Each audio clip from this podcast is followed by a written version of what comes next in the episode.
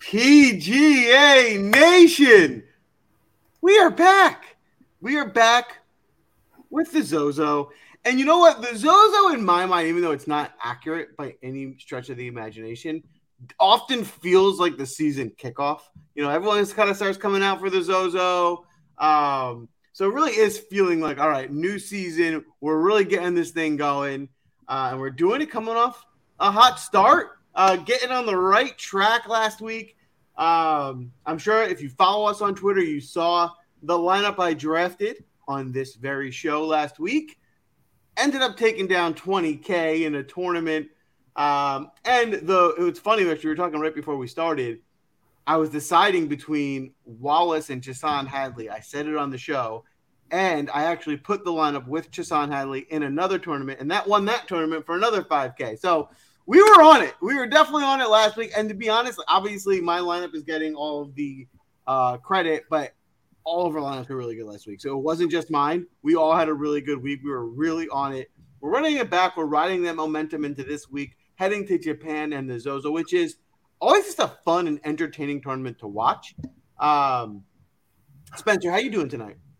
I'm doing well. Like I told you off the air, I'm not doing as well as you are after all your takedowns. But, you know, it's kind of funny when we do this draft, players go off the board and then you don't have an opportunity to take them. So I feel like I am the true MVP of this for why that lineup ended up winning. I was drafting next to you in the two spot. I'm like a good batting practice pitcher or like the pitcher throwing in the home run derby. I was just throwing it right down the middle, leaving Tom Kim for you, leaving all these players for you to be able to grab. So, uh, I mean, I don't know if this is accurate or not, but I feel like some percentage of that money, like at least in theory, belongs to me on it. For sure, I will. I write you an IOU for one dollar for allowing Perfect. that to happen. So, um, you, you, you got it. That's that's for sure yours. Uh, for David, how you doing tonight? I'm good, but I'm gonna disagree with Spence because I was the real MVP last week as you guys know, I travelled from New Zealand over to the States for family holiday or vacation, as you as you call it there. And I decided I was going to pop across to Vegas for about six hours of the morning of the the Shriners um, Children's Open. Um, so I mean, what I did for you, Joel, is I got in all those players' ears. You know, I was whispering like sweet words to them, explaining the situation, making sure that they really performed for you. So sorry, Spence, but um, everyone else who followed um, Joel's lineup, you're welcome. There you go. There you have it. But uh, if I'm going to be honest, while I love both of you, it wasn't either of you that did it. It's the audience. You guys are the real MVPs, showing up every week, giving out your lineups. But not only that, technically, I think last week you guys got the pick the draft order, but I just stole it and took the first pick. And so, in reality, you really are the MVPs for giving me the first pick. So this week, audience, I'm returning the favor. You guys are picking first, and you guys are going to take down 20k because I'm going to get first for more, but that's for a later time. Anyway, for this week, we want to get through a course breakdown with Spence, find out what to look for on the course, then we'll get into the draft as we normally do. Spence, tell us what we're looking for. Yeah, so it's Narashino Country Club. It's just under 7,100 yards, par 70 bent grass greens. I'd consider this my version of being a dreaded betting week, just since we don't have in tournament numbers available after these rounds. I will say I wouldn't be shocked if a site like Data Golf gives us something to work with. Although third party resources can only be so accurate with how they run their metrics. So, unfortunately, it's one of those contests where the long term data points are faulty in general since we don't have enough information to extrapolate that out into course specific blueprints. Um, you know, I don't want to get too much into how I built my model because we'd be here all day trying to uncover every deviation I made when I compiled these stats. But uh, Narashino features what I would call a claustrophobic design. The venue emphasizes a substantial tree line nature that requires golfers to move the ball in multiple directions because of the dog legs throughout, which does mean, at least theoretically, accuracy is going to take the top spot over distance because of some of the forced layups. Although, as a counterpoint to that, I wouldn't entirely discount length since all three par five stretch between 562 to 608 yards. And there are also five par fours between 486 to 505. Sure David will talk about it a little bit. There's also been some rain in the forecast, so that might add distance a little bit more to the equation. All of that's going, going to create a hidden level of impact on distance when you consider uh, almost half the holes will require you to hit a driver off the tee. But as far as my model goes, and I'll just really quickly get into it, I tried to mimic the venue to similar tests we've seen in the past. I put 15% on strokes gain total at short par 70s with average to difficult fairways and 12.5% on average to difficult scoring at short courses. I dove into the recalculated calculated ranges of all the par three, four, and five holes. I looked pretty heavily into the ability to salvage a score. So that would be your bogey avoidance, scrambling, sand save around the green metrics. And then I formed my own weighted proximity and total driving stats to again get a better feel for the test that's going to be on hand. Uh, that has some distance, that has some accuracy. It has GIRs that are going to be hit. It has all the weighted proximity from at least what I ran out when I tried to look at where I think players are going to be hitting their drive off the tee. So, you know, I tried to make my model as unique as possible to get away from some of the public sentiments that are going to take place. Um, you know, I, I, always mention this. I think a lot of people use the same sites for their research and they use a lot of the same information. And I'm always trying to build things at least a little bit differently to where I don't come up with all the same answers. There's certain players that I'm not going to be able to get around that my model is going to like, but um, it's a difficult week without like at least a built-in, uh, I guess, viewpoint of past historical data that we can pull from. Yeah, yeah, that, that's very fair. Um, now the tournament has been played here, what, twice before? Twice, and that's worth noting is that the 2020 edition went to Sherwood in California. So just be aware that if you're using stats, that you need to exclude that week of, of any relevance to performance at this tournament. I mean, if you if you believe that certain people um, peak at certain times a year, fair enough. But I generally just tend to look at, at the way that people have played the course before. So 2019 and then last year as well were the, the two renditions that um, we're at this course here. As Spence mentioned, um, weather's going to be a factor in terms of there's quite a lot of rain predicted for Thursday. So for me, that's putting some emphasis on the driving distance of um, making sure that you know your balls aren't going to run out as far. Um, obviously, um, on a on a softer fairway, so making sure that you're getting some decent distance um, off the tee is going to be imperative this week for me. Um, it does look extremely heavy that first day, and that means Friday mornings likely going to be a bit wet as well. So um, the, the other one is scrambling around the greens. I think is a is a big advantage at this course, um, particularly as Spence mentioned, some of those longer par fives. That means when players are going for that second shot, they may not be able to keep it on the green, um, but they want to get up and down, um, kind of similar to last week at Shriners for trying to get up and down for a birdie rather than to safe par.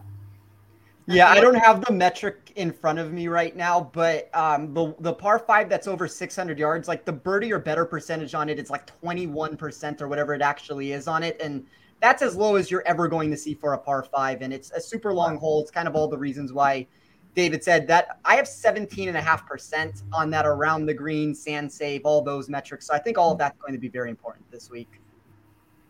I um, love it. I love it. Listen to that back. That's the way to find your edge when handicapping a tournament like this. And and let's not forget that they really tee off our time Wednesday night. So if you're planning to play, have your lineups prepared on Wednesday. Don't get caught up and realizing it's too late.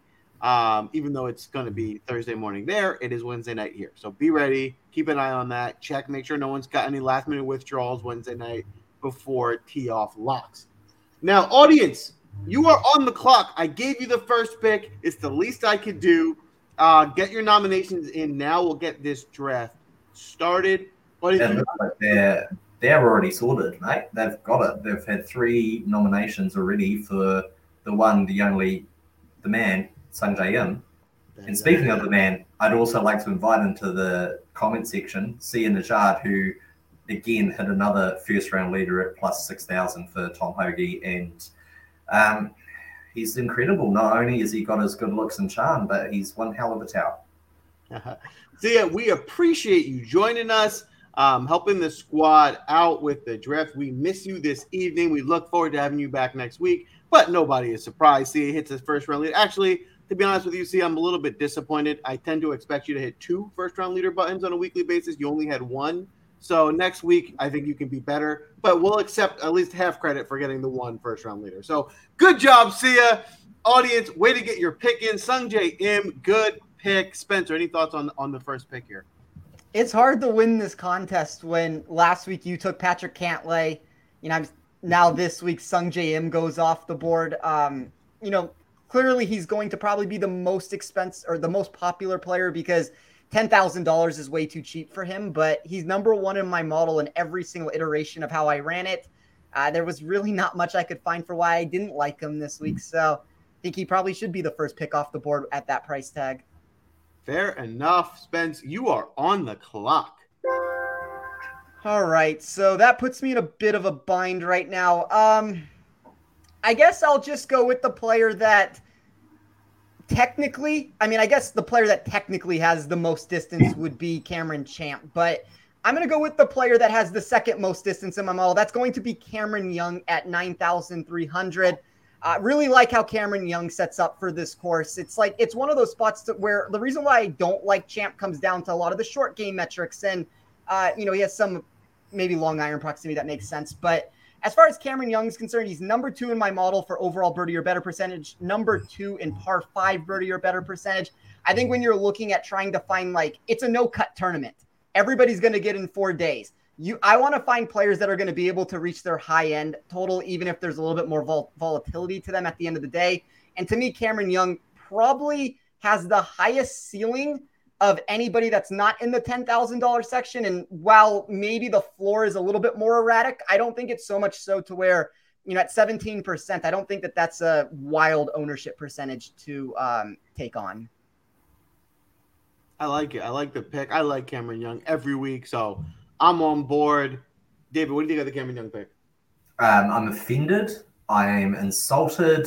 I'm frustrated because that's my number one golfer this week, Cameron Young.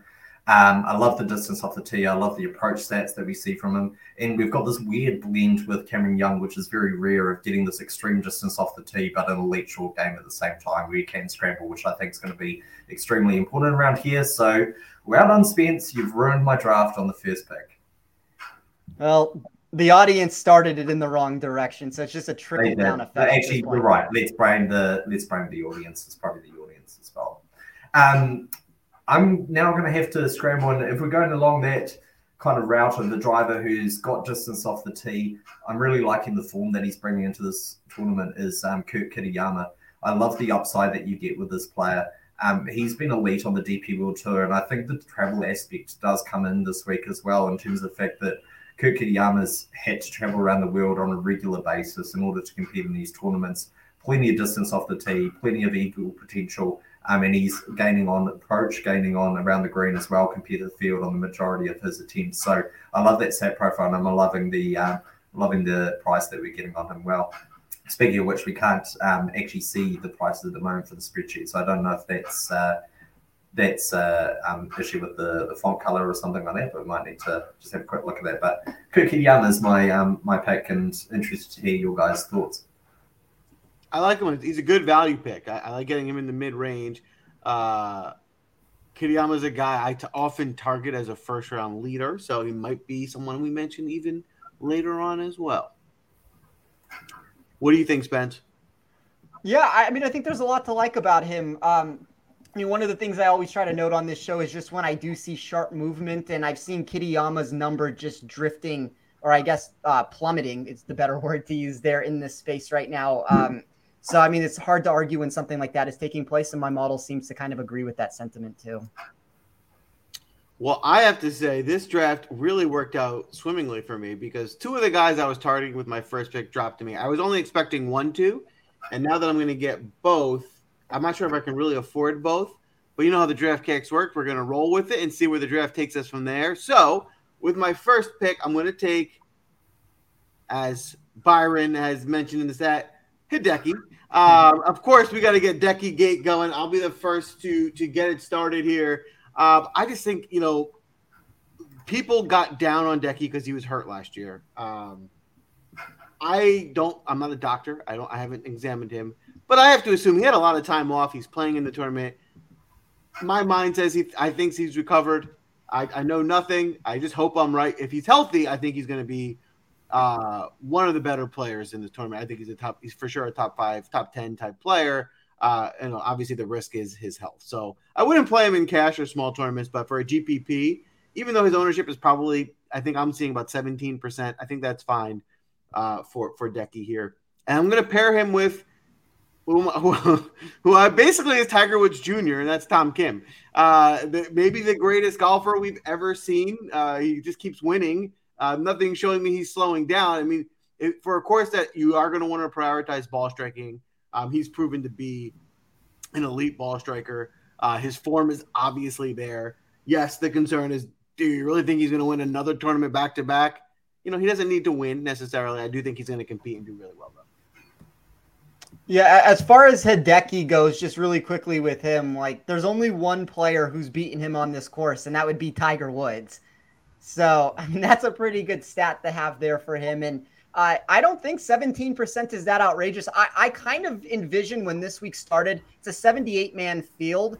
I thought that Hideki could push like 25, 30, 35%. And he's only going to be 17%, it kind of makes me reconsider some of my stances I had on him. I still have worries because I don't know exactly where he's at with his game right now, but it might be that Patrick Cantlay situation to where he was really good at TPC Summerlin. Hideki's really good on this course, and it's it's one of those things where I do think ball striking sees an emphasis here just because it is so difficult. And anytime that's the case, putting kind of goes backwards to like the importance just because when you think of Birdie Fest, you have to make putts that's not necessarily the case here. Like, sure, you're going to always have to make putts, but like that liability isn't such a liability when the winning score is, let's say, 13 under par versus 25 under par. Exactly. Exactly. I, I totally agree. Um, Byron and Sia are saying there's a Decky gate that he was already taken, but that's blasphemous because he was not, and there's no evidence to support this claim. Um, I would like to call in my counsel, Sia Nejad, to defend my case. If you can come forth with any evidence proving otherwise, I will uh, look at it. But for now, with zero evidence, we move on. David, you are back on the clock. I, I, believe it's a frivolous claim that is actually resulting in loss of time for the uh, the draft cast. So, um, claim denied. And I'm gonna go to the the top of the board for me, a player that um, obviously has just had an outstanding year, and particularly the the last end of the year was um, pretty iconic in terms of ten top twenty finishes from eleven starts, and that's Xander Schauffele. Um, I think that his floor is incredibly high, so I love him as a as a lock in terms of some of those core lineups that I'm building. Um, I just I I would be surprised if he's not in the top fifteen. And so I love plugging him in and then building a team around him in terms of some riskier plays for that GPP element. Yeah, that's the route I was going to go with my next pick. Um, look, I mean, I, I, think like at least as far as my model is concerned, Sungjae Im. Forget ownership. Let's just like throw that out the window for a second. It thinks Sungjae's the best play. Uh, I mean, Xander, if there's going to be any leverage that you can create off of him, I think that argument can kind of start pushing back in his direction. And there's, like I kind of said with Sung Sungjae, there's just really not much you can find about Xander that you cannot like particularly with Xander, I'll point out as well that there's going to be a disproportionate number of shots from 150 to 200 yards at this golf course. Data Golf have that at um, over nine more shots from that range compared to other normal PGA Tour golf courses. And Xander Schauffele is elite with those long irons as well. So I like that aspect of this game too. Yeah, I, I will agree with that. Um, I guess I'll move us along, and I don't really technically have a pick right now. Um, this draft has not gone as swimmingly for me as it seems to have gone for everybody else. Um. All right. I guess I will go with. I, I wasn't planning on doing this, but I'm going to create some leverage on this pick here. I'm going to take Tyrrell Hatton at 9,100. He looks to be the player that, at least from 9,000 and above, is going to give me the best pivot potential. Uh, I see 8.7% right now. That's the 28th uh, highest owned player in this field.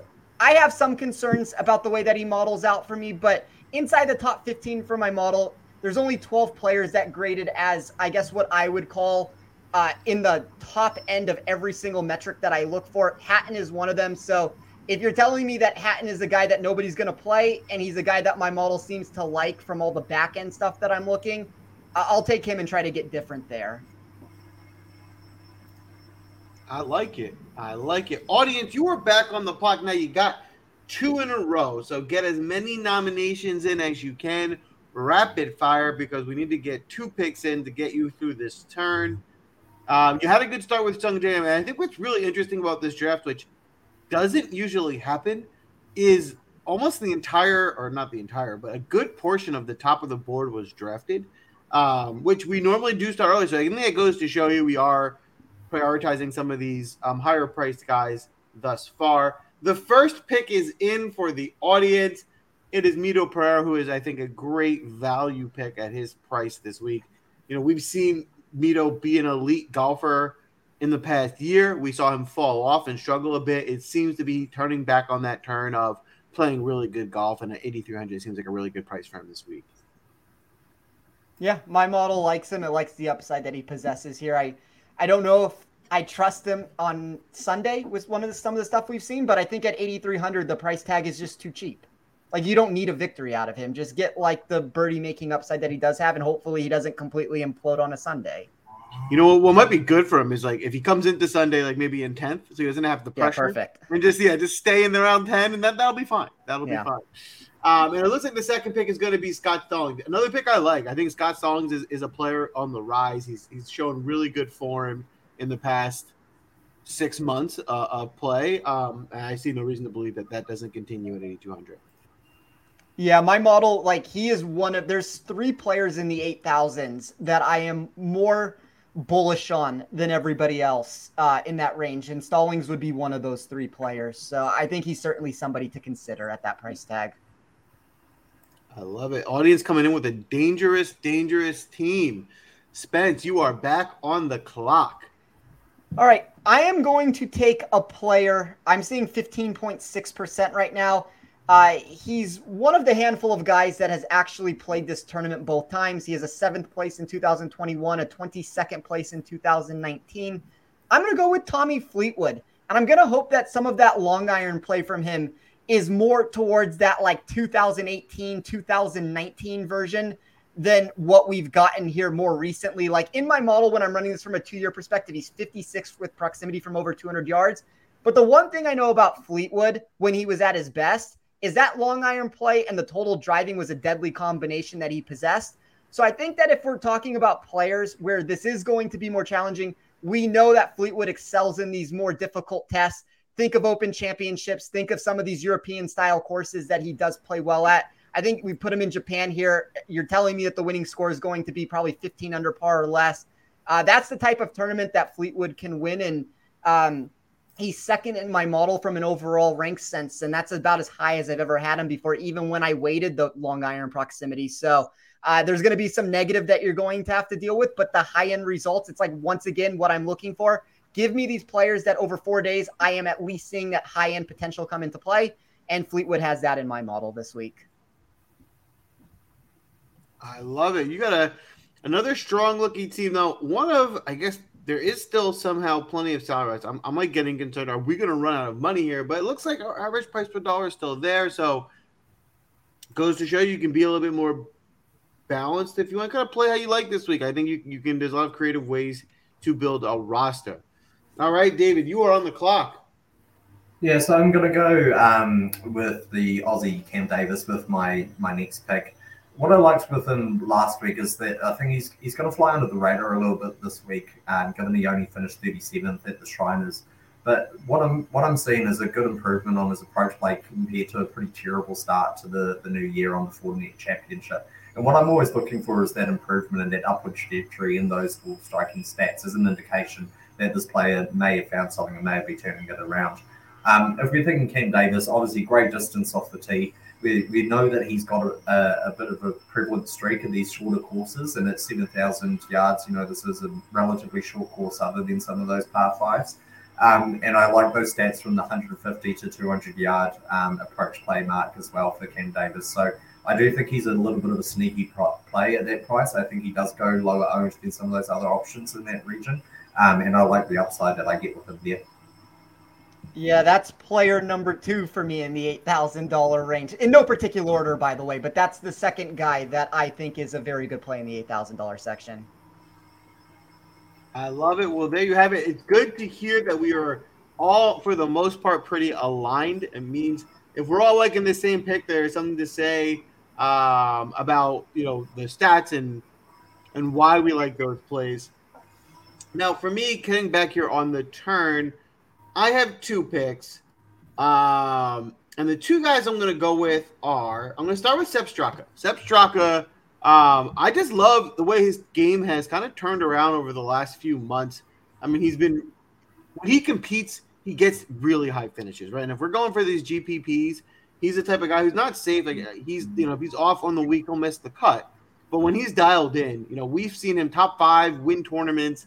Um, and I think if he can dial one in this week, I think we can see him have a really good result. So at 7,900, getting under the 8K range, I need to start balancing my lineup out. I think I can do so with him here. And I'm going to follow him up with Mark Hubbard. Uh, Mark Hubbard's just playing really consistent recently. I mean, he's fifth at the Sanderson Farms. He was tied for 21 at the Fortinet. Um, you know, again, another guy in the 7K range that's shown a lot of consistency. They Can balance out my lineup that I'm drafting to be very kind of stars and scrubs and top heavy. Yeah, my model always likes Mark Hubbard, so you're never going to get an argument for me there. Love it. Appreciate that. David, you are back on the clock. I am back again, and I'm going to go um, with the Colombian with my next pick, Sebastian Munoz. Oh, man. Which Spence is delighted about. So, um, Spence, would you like to tell me why my pick is great? Well, it's like it just goes back to what I'm talking about of trying to find these high upside golfers. Like I think Munoz and Mito Pereira are the two guys in the eight thousand dollars section that fits that perfectly. When I run this to look for, like one of the things I do in my model is I run it for overall, I run it for upside, and I run it for safety. This is like the one week even more so than any other week when I look at it because of the no cut nature. It's very important for me to find these guys that have a bunch of upside to them just because you're going to be able to get in four rounds of golf. Like I will get to this in the first round leader section. Uh, both of those two players are going to make my card this week, but um, I, I, like him. I guess there's a fourth player in the eight thousand dollars section, which I don't think I'll be able to afford. Um, that might make some sense, but I think if like you're looking and you're trying to build into this eight thousand range, Munoz, Mito, um, I'll mention him just because I don't think it'll influence the show. Siwoo Kim is probably interesting. Like there's a couple guys to consider in that range. I love it. I love it. There you have it, Spence. You are back on the clock. All right. Um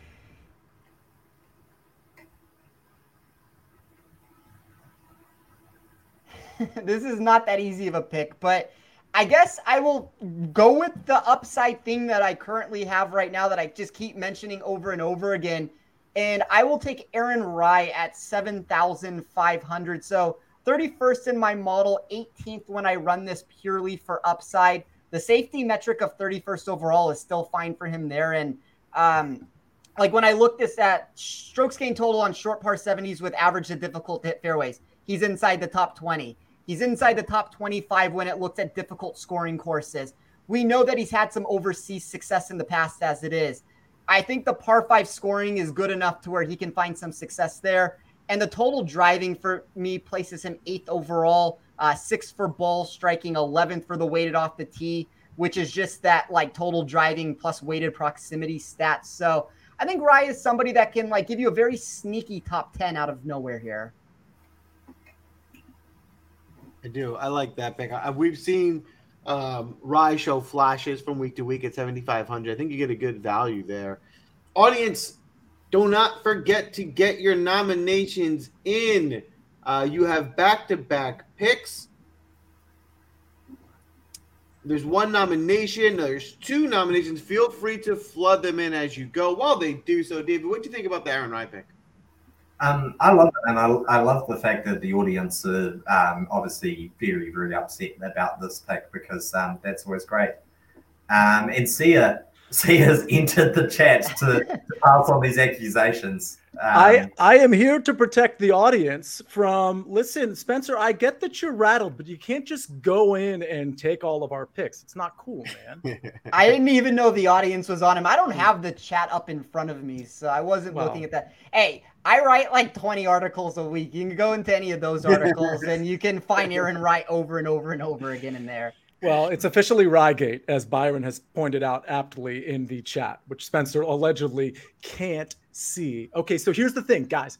I have to I have to run in and run out, but there was no way I wasn't going to jump in here and give my first round leader picks after hitting Tom Hoge, right? I mean, I mm-hmm. can't do that, right? No, we have to hear it. Mm-hmm. By the way, Tom Hoge, uh, I'm looking at you. I'm looking at the camera. Come on to the show. So we like to invite people on the show uh, with names that people kind of like aren't sure how to pronounce. Like, is it Hogue? Is it Hoagie? Is it Sahith Theegala? Is it Sahith Theegala? Is it Sahith Theegala? Like, so it's Sahith Theegala, right? But the point is, Tom, come onto the show. Like, this is my pitch. I'm sure you're watching. I know Tom Hoge Nation is watching. We support you by supporting the first round leader, which got you there on Thursday. And you supported us by coming through. So, Tom Hoge, you got to come onto the PGA Draftcast. All right, cool. All right. So, now that that's out of the way, Tom Hoge is not one of my first round leaders. I'm going to make this quick. Uh, you guys mentioned the guy that is going to be the easy button first round leader. So, Joel, I want you to get that ready, but let me go over the other four first. I picked five guys here. Um, I think honestly, there's only like 50 that are really in contention to like actually close a day on top. So, you know, the odds are shorter than I would like. let's start with let's start with Mito Pereira at 35 to 1. I liked him last week as first round leader. I like him this week as first round leader. Period. Uh, Scott Stallings at 40 to 1. We've talked about both you guys have talked about both of these guys on the PGA draftcast.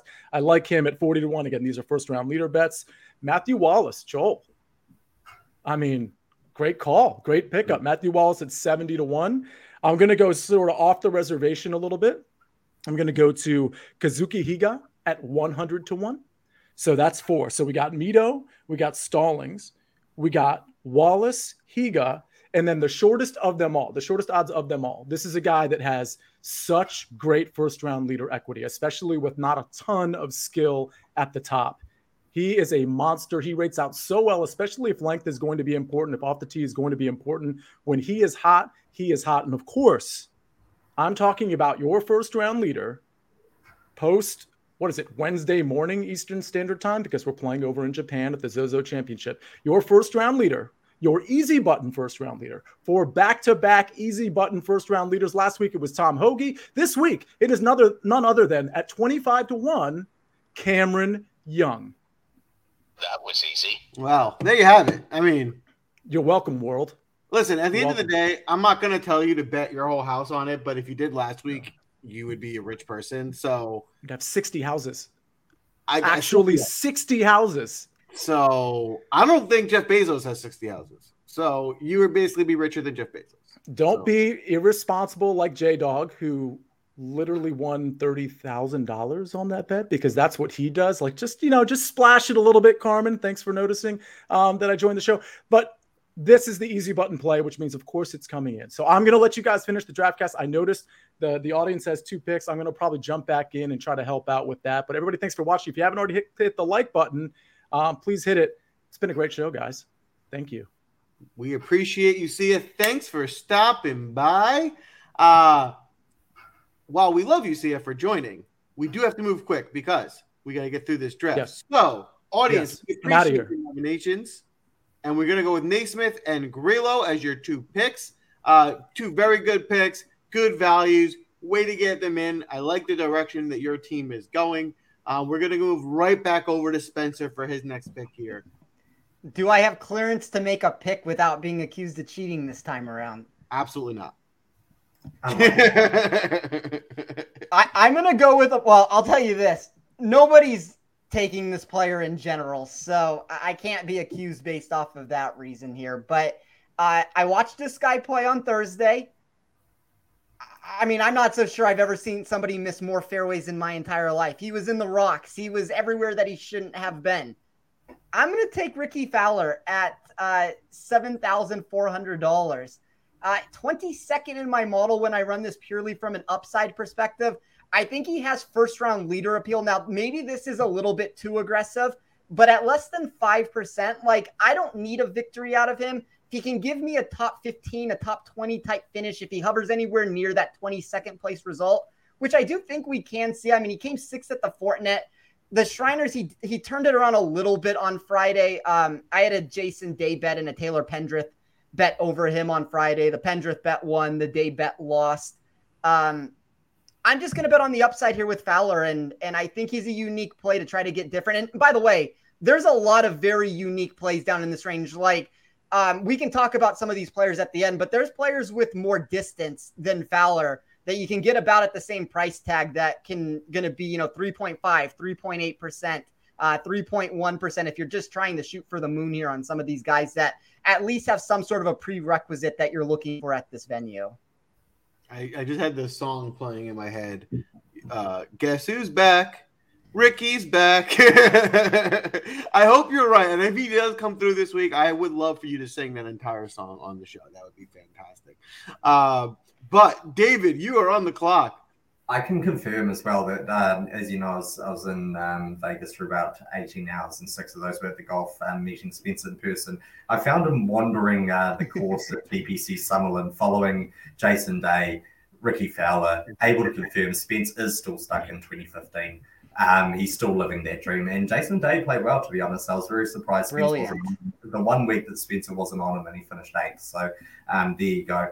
I'm, I'm going to go with a name that um, Sia mentioned. I thought this was going to be some good leverage, but maybe if Sia's on them, um, he's going to be less leverage than I'd hoped for, which was uh, Kazuki Higa. I love what he's done on the Japanese tour this last year. He's won three times on the Japan on the Japan tour. He's arriving off a T three um, last week, so um, obviously he's coming in with good form, and he's already acclimatized in the time zone as well. We've seen him before um, make an appearance on the DP World Tour, so he's played on the Japanese Tour. Immediately popped up at one of the more premium events on the DP World Tour for a 10th place finish. So the guy has game, and in the six thousand dollar range, I think you're getting great value of someone who has actually some pretty excellent upside, um, and who may fly under the radar. But given Sia had him as a as a first round leader, I'd be really interested to see what um, ownership projections look like on him. I'm impressed that you're both on him. I don't really have much of a takeaway in any direction from it. Um, I don't have enough numbers to really look at, but I think that that's very interesting that both of you guys are on a guy that's, I mean, I'm seeing 2% owned right now. So um, we'll see if that holds true after he's mentioned on this show, but uh, a unique take nonetheless with a guy who might shoot up a little bit now. Very. I mean, you all know that I move markets, right? So. Very interesting indeed. Um, all right, I'm going here to close the draft, my draft out. I have th- two picks. I'm deciding between three players. Um, I'm going to go start off with one of my heroes from last week, Matt Wallace. Bringing him back is around the green game. His putting combination um, can make him compete in any tournament, right? If he just sinks a bunch of putts and cleans everything up around the green. I think it's actually a good formula for this week. Even if he misses a bunch of greens, he tends to clean everything up rather quickly, uh, which should allow him to compete again this week. Um, I'll do the same thing I did last week. I'll be honest with you guys on who I'm deciding between with my last pick. It is coming down to uh, Adam Schenk, uh, the Shankopotamus. No, that's not a good name for him, but his ball striking has been really good. Um, you know, he, he's not the greatest around the green player, which could, could find some, some issues here, but he certainly is someone that can uh, that is a really good elite ball striker. And if he finds that this week, he can compete. And the other option is Dylan Frittelli. Dylan Frittelli has finished a good result here in the past. He's in relatively good form, uh, and he certainly does have some, some pretty good upside. So for the pick, I am going to go with Frittelli here. Um, I think it's the upside for me. I think you know he's the guy who, if it's going to hit, I think he can get up a little bit higher if I'm looking to put this in a GPP. You have you have to actually be shitting me right now. Listen, Spence, I gave you two options, so now you can just steal one of my other picks. That's all I thought. Well, I had I had two options. The first option that I wanted was Dylan Frittelli. The second option was Matt Wallace. oh, that's tough. and I'll share as well that um, featuring at the end of the show are both Frittelli and Schenk for me. Um, I already have both of those on my card, so um, obviously love those picks. Um, in terms of my final pick of the draft, I'm going to leave um, plenty of money on the table here. And when I think of distance off the tee, um, potentially some adverse weather, great putter, great short game, um, I'm thinking of Lucas Her- Lucas Herbert, who in in markets is priced as low as 50 to 1. So I love the price that we're getting him in, on, on a DFS um, perspective. We've seen a real turnaround on his game. And for, for Herbert, I don't need to see too much from him in order to um, to get back onto that train. So um, seeing a bit of resurgence in his game, I really like the pick um, for this week here. Yeah, I like that call also. I do as well. Spence, I know you're scrambling. I know you're you have very limited. And you know what? What's making it extra tough for you, Spence, is that there's there's no cut event. The Shunken Field. It's not like you have many other places No. to go. but please enlighten us. Well, I am like you are correct. I am scrambling right now to try to figure out who I want to take here. Um Well, let me let me pose this question to you guys and then I guess I'll make a decision. Uh the two players right now I would be deciding between would be make sure I can afford both. Um Brendan Steele and Luke List. Do you guys have thoughts on those two?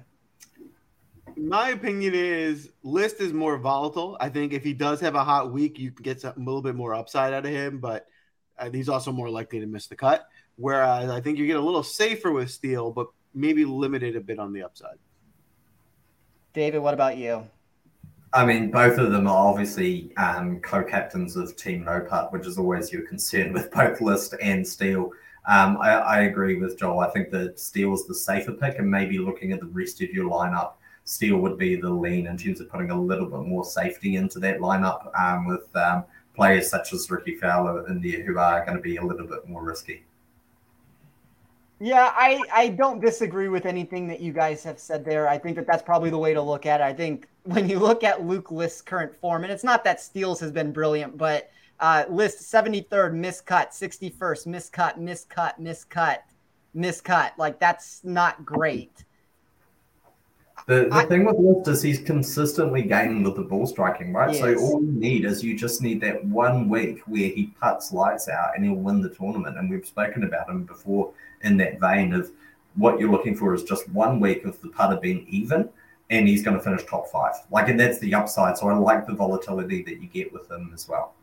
I think based off of that, even though my lineup construction maybe doesn't point in that direction, with this being a no cut tournament, I think I can take that chance here with Luke List. He's ninth in my model when I'm looking at strokes gained total on short par 70s with average to difficult hit fairways.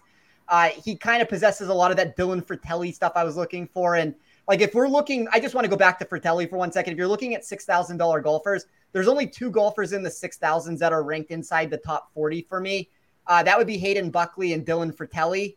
Hayden Buckley's like 14%. Dylan Frittelli is 2 to 3%. I think that's a great pivot option if you're trying to find a way to get different there. Uh, same thing to be said about Luke List. He's 3.8%. Steele is 8%. So if it's like in that situation where I can't really make a decision of what I want to do, give me the guy that I think possesses maybe a little bit more boomer bust potential with Luke List. I love that. I think that that was right there. He was someone I was considering with one of my last picks as well. Uh, all right, audience, get your final picks in to close out the draft. We need your nominations. Oh, it's already in. That was an easy one. Can they afford Seabass? No. Yes. Yes. Yes. Yes, you can. Seabez, it is. Of course, Byron picks his best friend as his last one. We totally get it, Byron. You beat him when you guys were younger. You probably could still beat him. So actually, you guys probably should have taken Byron instead of him. But anyway, that was your pick. You can't take it back now. Good luck, everyone. Don't forget to hit the like button. Give us a follow. It goes a long way. That's a wrap for the draft tonight, but we're not done yet. We do have the rest of our first round leaders and outrights. Sia already graced us with his presence. Sia is red hot, so you are going to want to trail some of his picks as well. But we'll give you ours before we wrap up the show for tonight. Uh, why don't we start with you for tonight, David? We'll start in the outright market. Who do you like for the outrights this week? Well, first thing I'll point out is that I did indeed take Lucas Herbert for my last pick, and I don't want Spence um, stymieing my lineup by not um, showing the record showing that I've taken that player. So um, I know that I'm pretty awesome, but you know, there's there's means to to get around this. Um, I, I do have Lucas Herbert on my card in terms of um, a pick. I um, I have him with eight places at fifty to one. Um, I have Cameron Young on my card. He's my top golfer this week. I have him at 19 to 1. Interestingly, I'm still getting value at that number. I have fair odds for him at 14 to 1. So at 19 to 1, that's a great tick for me. I have Kurt Kitayama. I managed to snag him at 70 to 1. So those odds have changed um, substantially since then. Um, I also have Dylan Frittelli. I have him at 140 to 1. And I have Adam Schenk at 125 to 1 as well. The rest will be posted in Discord in terms of suggested staking and top place finish bets. Love it. Love it. How about you, Spence? You looking on the outright market? So my model seems to think that the limited field and you know the no cut nature kind of does propel the top of the board more than usual. So I'm going to slightly decrease my win totals from eight units to seven. And I'm going to select three guys that are sub 40 to one. It's a very aggressive card in that sense. I, I don't plan on adding anybody with like no in tournament data. So I'm just kind of giving my card the way that it is. It's a little bit over one unit that I have in total. It's usually not that uh, jumbled up together with the win total and the exposure that I have. But started with Sungjae Im 12 to 1. Uh, I have proper at 10 to 1. Cameron Young 19 to 1. As David said, I also have proper at 14 to 1.